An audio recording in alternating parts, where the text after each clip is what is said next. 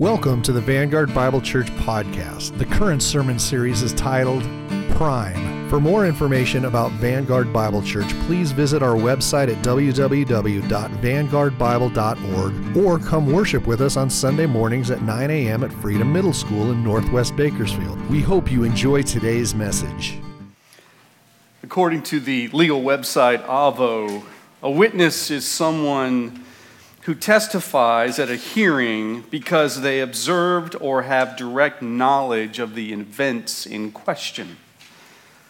Witnesses help lawyers to verify versions of events and play an essential role in the administration of justice in a court case. Generally speaking, there are three types or categories of witnesses First, there are eyewitnesses. They can be helpful in solving a crime because they either saw what happened or saw some facet of it. When several witnesses have seen a crime, attorneys will interview them and then look for consistencies among their testimonies in order to determine what actually took place. Then there are expert witnesses that are sometimes called. Expert witnesses have superior education, knowledge, or experience in topics related to the case. Uh, they are often people like doctors, engineers, forensic experts, or psychologists. And then the third category are character witnesses. They vouch under oath about the good reputation and reliability of a person involved in the trial. For example, testimony from a character witness can be helpful when a defendant's honesty or morality is in question. I hope that you take away from our time this morning in God's Word that the Lord Jesus Christ is looking for eyewitnesses who have seen Him make new creations of old sinners with His grace, love, and mercy. He is looking for expert witnesses who have knowledge of the gospel and experience sharing it. And he is looking for character witnesses who can vouch that he's a God who means what he says, says what he means, and has the means to follow through with what he has said. Now, more than ever before in church history, I think, there is a need for witnesses that will tell the truth, the whole truth, and nothing but the truth. So help them God.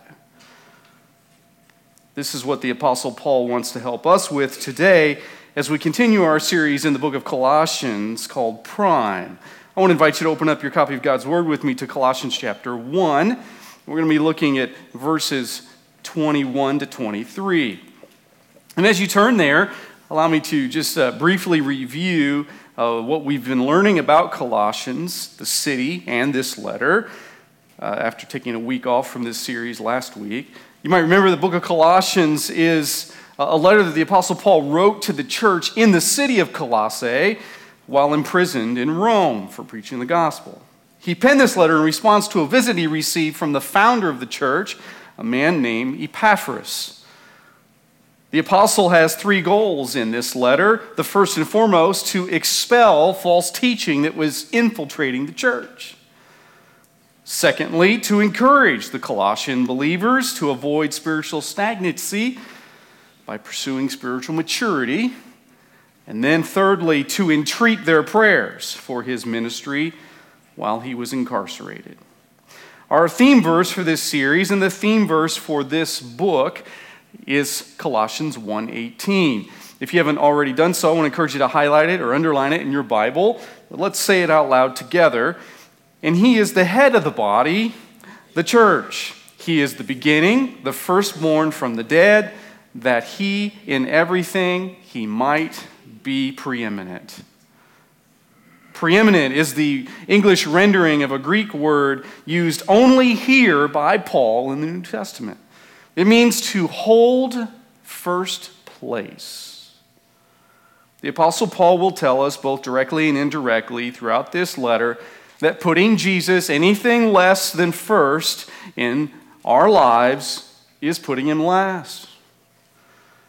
Sadly, one of the many areas that we can subtly knock Jesus out of first place is in our personal conversion testimony. Thus, our big idea for today is this your truth based testimony testifies the gospel is true. Did I get enough T's in there for you? Was trying to make it memorable and short. Your truth based testimony testifies the gospel is true.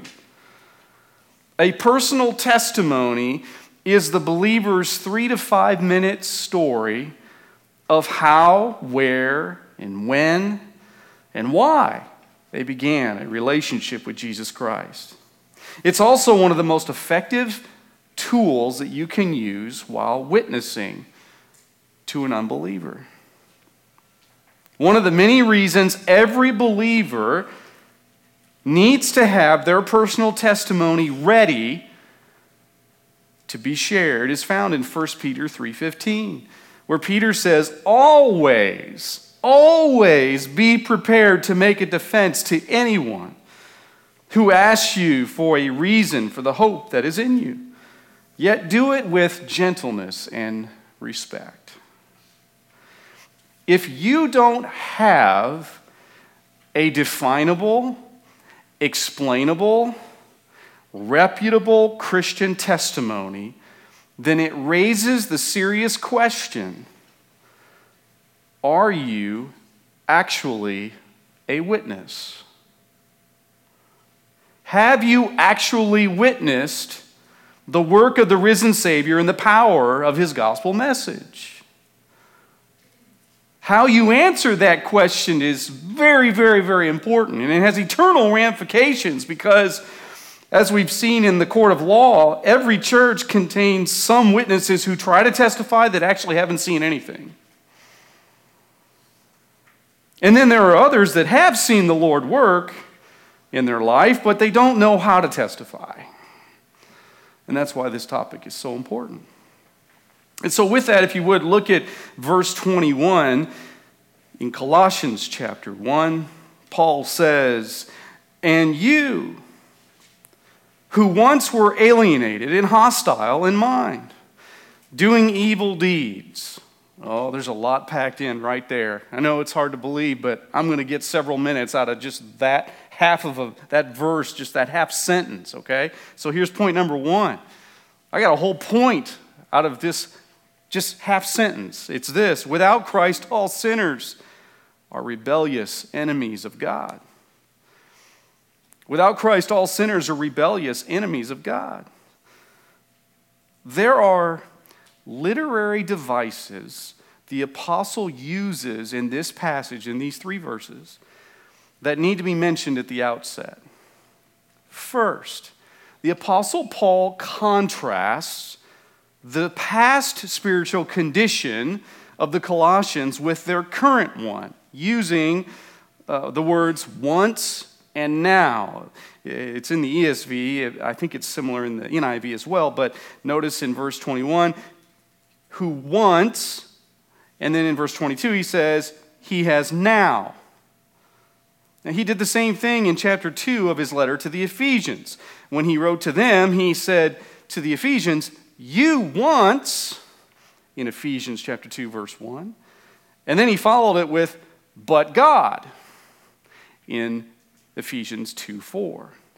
The next literary device that Paul uses here in Colossians 1 21 23 is switching from the impersonal, third person voice in the previous passage to a more personal second person voice in this passage. Notice how he says in, in verses 21, 22, and 23, he says, You were alienated. In verse uh, 22, to present you holy. And then verse 23, you continue. Now, Let's look at you were alienated. What does he mean by this? It comes from a Greek word that, that means to be estranged, to be shut out of fellowship, or intimacy. This means that without a relationship with Christ, unbelievers don't get their prayers heard. They don't get to experience the Lord's comforting presence. Nor do they have access to a boatload of privileges that the Lord reserves only for his children. They are on the outside looking in at the Lord's special interest group called the church. Why? Because the unrepentant sin of unbelievers separates them from God. Next, he says, You were hostile in mind. The word in the original text uh, means to hate, to oppose, or to be an enemy of someone.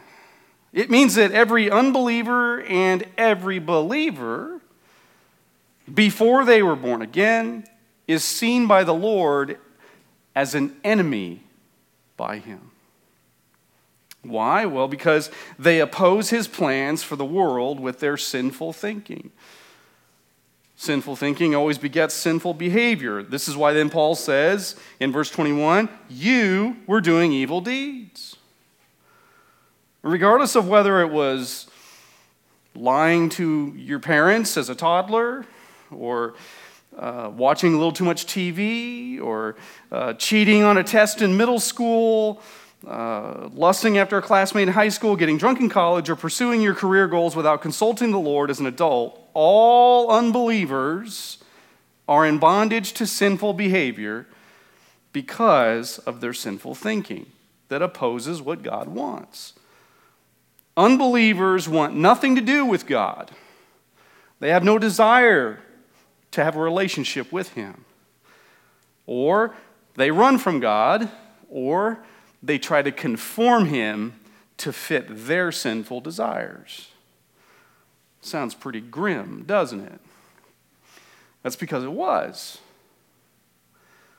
There's a tactic that Paul is using here with the Colossians and with us that I want to make sure we don't miss. And that is, you will never see Jesus as worthy of first place in your heart until you realize you are unworthy of knowing him. Sadly, what I find happens is that the longer certain people are saved, the further they seem to get from the point of their conversion, they begin to think, sadly, that, and maybe subtly or subconsciously, that, uh, you know, I wasn't that bad before I got saved, and, uh, you know, I probably would have been okay without Jesus. And they forget just how messed up they were. Now, when we do realize this, that Jesus won't be worthy of first place in our hearts until we realize we're unworthy of knowing him, when we do realize this, Jesus becomes our hero. Jesus is the hero, and we are the villains in his movie. Uh, just as Batman spared the Joker, Woody and Buzz spared Lotso in the Toy Story, and Luke Skywalker spared Darth Vader in Star Wars. Jesus Christ spares any hostile unbeliever that will repent of their sin and trust in Him alone for salvation. So, how do we walk in truth with, with what Paul's saying here about unbelievers or those of us that are saved at one time being alienated, hostile in mind, and doing evil deeds? What, what do we do with this? Well, here's an application for you. I, I think we need to avoid whitewashing our life before Christ. We need to avoid whitewashing our life before Christ. What, what God's word has to say about those who do not know Christ is nothing short of an indictment. The Lord says unbelievers are under his wrath in Ephesians 2 3, dead in their trespasses, Ephesians 2 5, slaves to sin, Romans 6 6 and on their way to hell. Matthew 25 and 2 Thessalonians chapter 1. In fact, just in case I'm not being clear enough, I want to try my best here. Just in case you're missing what I'm laying down, I want you to pick it up here. if you are a born again Christian, God's word has nothing positive to say about your life before Christ. Nothing. In my 25 years of studying God's word, I have not found one thing positive about somebody apart from Christ. Therefore, neither should we have anything positive to say about our life apart from Christ.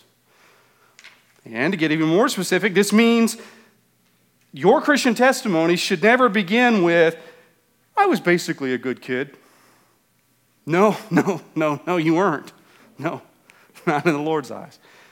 Even if you were cute at being a sinner, you were still a sinner. And I'm sure many of you were very cute back then. But Christ followers should never refer to their life before Christ as the good old days. Yeah, back then, man. Yeah, we had a lot of fun, didn't we? Yeah, stuck in sin, separated from Christ, no hope in His world, on your way to hell, in bondage to sin, dead in your trespasses. That's how the Lord sees it. Nothing good. Nothing good. So, your truth based testimony testifies that the gospel is true. And Paul's first point here in verse 21 is that without Christ, all sinners are rebellious enemies of God. Next, although verse 21 sounds pretty grim, there's hope in verses 22 and 23. It gets better. Look at verse 22 with me. He says, He has now reconciled in his body of flesh by his death in order to present you holy and blameless and above reproach before him. So here's number two in your outline. Through Christ, any sinner can become a reconciled child of God. Through Christ, any sinner can become a reconciled child of God. In verse 21, the apostle explains what caused the Lord to provide a path to reconciliation through his son, Jesus Christ. Now, in verse 22 here, he explains how and why the Lord did the reconciling. He has now reconciled. Paul uses a word here for reconcile that not only means to bring two opposing parties together back into harmony with one another, but it also means to do it fully and completely. Because we were all born enemies of God, uh, with an inherited sin nature, reconciliation had to take place in order for a relationship with God to be possible. But this reconciliation had to be done on God's terms. The debt of sin had to be paid, and perfection was still required to be in the Lord's presence. And so, how did the Lord solve this problem? He sent his one and only Son, as we know from the scriptures, and as Paul says in 2 Corinthians 5:21, for our sake, he made him to be sin who knew no sin, so that in him we might become the righteousness of God.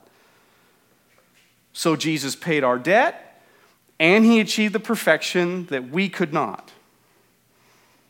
Well, for what purpose? Paul says in verse 22 to present you above reproach before him. To, to make it possible for anyone who repents of their sin and trusts in Christ alone for their salvation to stand before the Lord without accusation or condemnation. The scriptures repeatedly testify that genuinely saved people are forever changed people. So, how do you know if somebody's saved? Well, you need to look at their life and see if they're changing. If there is no change, probably not saved. Why? Because, take for example, some of these lives from the scriptures that were transformed after meeting Jesus, and yet I've, I, have only found a few examples, to be honest with you, where somebody encountered Christ and wasn't changed, and it was because their heart was hard. and, and it didn't turn out good for them. But look at these examples here. The Samaritan woman in John chapter 4. She went from committing adultery to adding to the kingdom, became a powerful witness for the Lord. There's the demon possessed man in Mark chapter 5. He went from cutting himself to calling others to faith in Christ. And then there's Zacchaeus. We all know that great Sunday school song. He went from stealing to giving to the poor in Luke 19. And then there's Paul, of course, the author of this epistle. He went from persecuting the church to proclaiming the gospel. Paul was saved radically in Acts chapter 9. And then he describes his own testimony in 1 Timothy chapter 1, 15 to 17, I think. He shares his own conversion story. And then there's the Philippian jailer. Oh, I reread this story. I'd forgotten about this one. Last night I reread it. It's in Acts 16. The Philippian jailer, he's hard hearted and he's holding Paul and Silas hostage in prison for them preaching the gospel. There's an earthquake. Paul and Silas stay, they don't leave. Thus, the Philippian jailer gets to keep his life and his job, and he ends up having them over for dinner. Like, man, amazing story, Acts 16. So, what do, we, what do we do with this? How do we walk in truth with what Paul's saying here in verse 22? Here's an application. We need to make Jesus the star of our story. When we share our Christian conversion testimony, we've got to make sure that Jesus is the star of the story, not us. Unfortunately, some Christians, either intentionally or unintentionally, shine the spotlight on what they've done for Jesus instead of what Jesus has already done for them.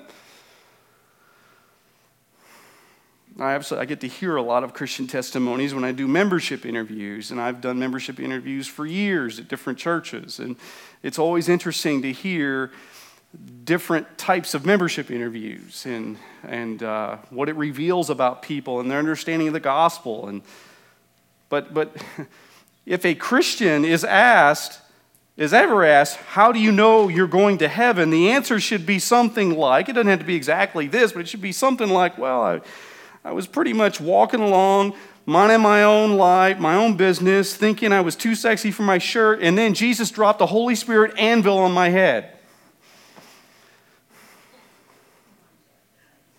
He paid a debt that I owed when I didn't care so I could have a life I don't deserve.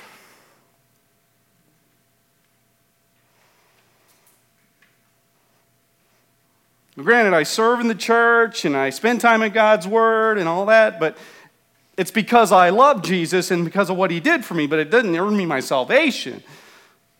Because as you've heard me say before, those that will be in heaven know they don't deserve to be there, and the ones that think they deserve to be in heaven will be in hell.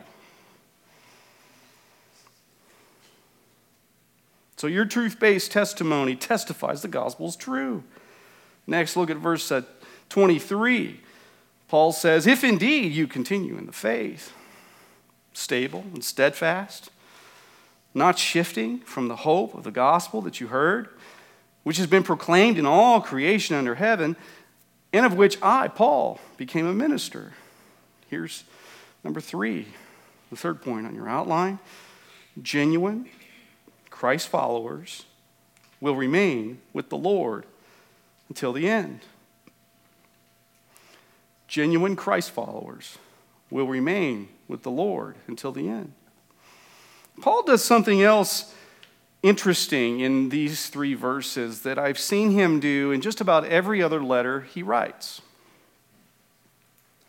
He encourages his listeners by either reminding them how their present is better than their past without Christ, or he reminds them how their future with Christ will be better than their present. In essence, he says here, and I've seen him do this with the Ephesians, and I think he did it with the Corinthians you're, you're better off now than you were, and soon you'll be even better off than you are now. So, in order to achieve this goal, in verse 23, the apostle uses three metaphors to entreat and exhort the Colossians to continue in the faith. He says, If indeed you continue in the faith. Now, at first glance, this might look in verse 23 like it's a conditional clause that suggests the believer can lose their salvation. However, that's not what he means. Paul knew that some of his readers were not saved yet, while others were. So, in essence, Paul's saying here in verse 23 if you're truly saved, then do these three things. And he follows with three metaphors. The first, be stable. It comes from a Greek word used in the construction industry in the first century. It means to lay a foundation, like for a house. So, so they were supposed to remain firmly grounded in the teachings of the true gospel. The next metaphor is steadfast. The word in the original language means to be firmly seated, uh, like a child who sits with his arms and legs crossed on the floor because he doesn't want the parent to move them from where they are. Uh, Paul says, be unmoved in your faith. Be firmly seated, because it's harder to move someone that's seated on a solid foundation like Christ. And then the third metaphor that he uses here in verse 23 is not shifting. Not shifting. The city of Colossae was located in a region known for having earthquakes. And the word translated not shifting uh, can mean earthquake stricken. Paul, Paul was in essence saying if you're truly saved, then nothing will move you and Christ will sustain you to the end. Then what is the hope of the gospel that he refers to? Well, it's the positive expectation that someday we'll be united with Christ and free from the effects of our sin. So, the three metaphors Paul says be stable, meaning uh, uh, sit on the foundation. And he says, be firmly seated on that foundation of Christ and the true gospel. And then, and then don't be shifted when, when things start to tremor or move. Remain firm, immovable. So, how do we apply this? Well, I think we need to examine ourselves to see if we're in the faith. Paul told the Corinthians to do that in 2 Corinthians 13 5. He, he, he, he said, Examine yourself, because there are some people that think they're saved. They think they're born again because either the family they grew up in, the church they attended, or maybe the morals they live by. They, they can miss the gospel, or maybe they're just so familiar with the gospel story that it just, it's, it, it hasn't moved their heart. It's in their head, but it just hasn't moved their heart.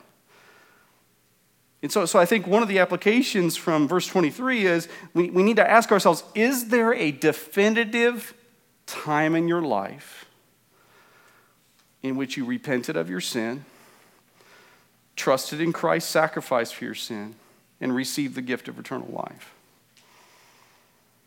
Can, can you point to a, a chapter in your life when you stopped running from the Lord and started running towards Him, when you were changed by the gospel. If so, the Lord promises to enable you to persevere through discouragement, persecution, or when tempted by false teachers, like Paul was worried about the Colossians here. He, was kind of hinting at false teachers, which are going to come up in chapter 2, but in essence, he's one of the many things he's telling the Colossians in verse 23 here of chapter 1 is that, hey, if you really know Christ, he will get you through and you will be able to remain firm despite false teachers trying to lead you away. Now, if you're not sure whether what it means to receive Christ, or if you're not sure whether you know Christ as your Lord and Savior, I'd love to talk to you after the service privately, or anybody that has a, one of these orange name badges can help you as well. Now, every believer, as you heard me say earlier, in, in Jesus Christ needs to be able to share their three to five minute story of how Jesus transformed their life. Because it is the platform that allows you to get into the gospel message. And if our church is going to radically transform our region with the life changing gospel of Jesus Christ, then we must know how to share our personal testimonies, and then we need to be able to simply and succinctly articulate the gospel. This is one of the reasons I've been asking our men's and women's ministries over the past year to, at certain events to share personal testimonies because not only does it encourage the church to hear your story, and I get encouraged hearing your story, but also it's good practice. I mean, let's be honest, if you can't share your personal testimony in front of other believers at a church event, then you probably won't share it out in the world with an unbeliever when you really need to. So, how, how do you do this? Uh, I'm going to be very brief here, but how do you share your personal conversion testimony? When the Apostle Paul stood before King Agrippa in Acts 26, he gave a perfect example of how to do this. The apostle spoke simply, logically, and clearly about his life before Christ, how he met Christ, and what his life was like after his conversion. So here's letter A. The first thing, the first question you need to answer is what was your life like before Christ? Before meeting Jesus, what was your life like? Now, I know some of you might be thinking, well, I don't remember. I was too young. I was five. I was six. Well, you can still talk about your addiction to goldfish crackers. You can talk about the temper tantrums you threw when you got told to pick up your room. You can talk about how you lied to your mom and dad about the toy that accidentally hit your sibling in their face. You don't know how, it just levitated and moved. I mean, there are things that you can talk about. But in a general sense, you want to describe the kind of life Jesus saved you from. Like, did you grow up in a church or an unchurched home? What lies did you believe about the Lord before you knew Him? Myths about Him that weren't true, that weren't based on Scripture. Uh, where, where did you try to find your sense of identity and significance and purpose? What, what sins did you struggle with or were you ashamed of? You know, was it being a workaholic, an alcoholic, a people pleaser, an adulterer, a liar, a performer, an overachiever?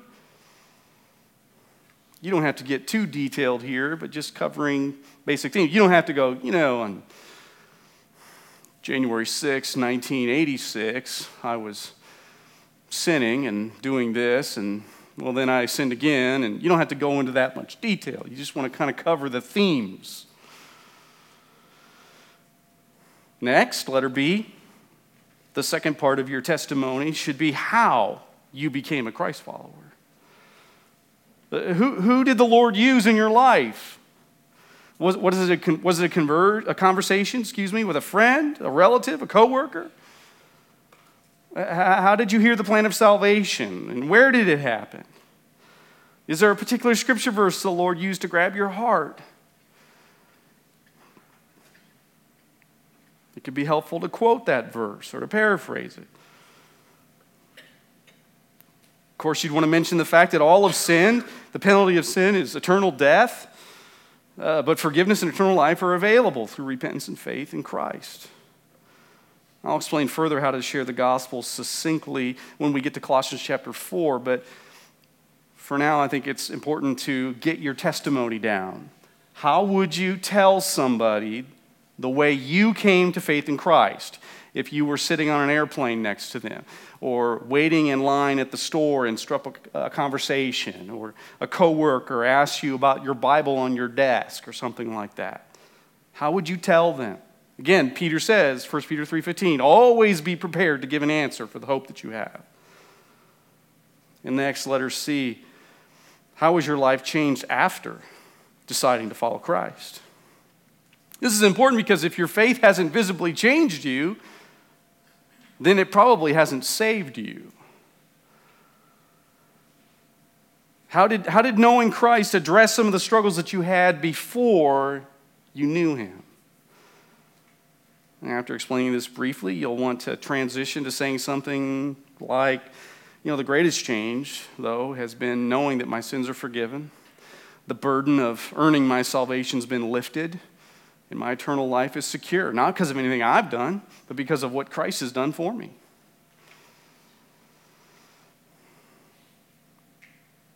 So, three parts. What was your life like before? meeting Jesus? How, how did you become a Christ follower? And how has your life changed after deciding to follow Christ?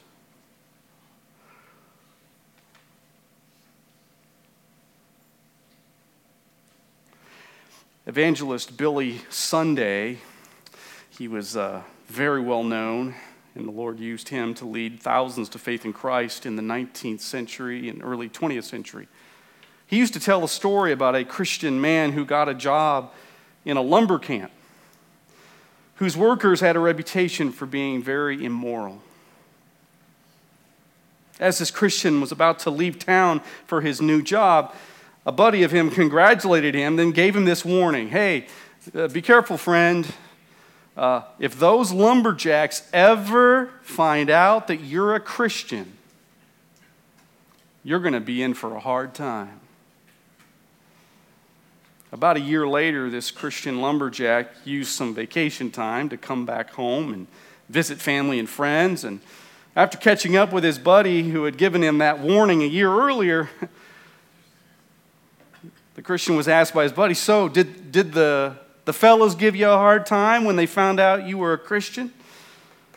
To which the Christian replied, Oh, no, no, not at all. They never even found out.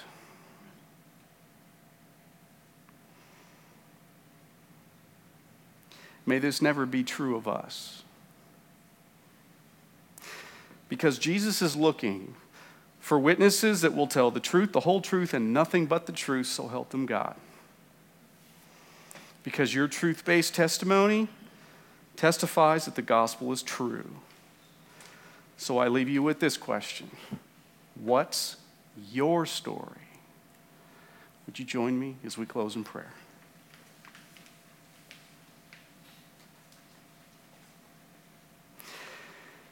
Heavenly Father, Thank you that you are in the business of changing lives.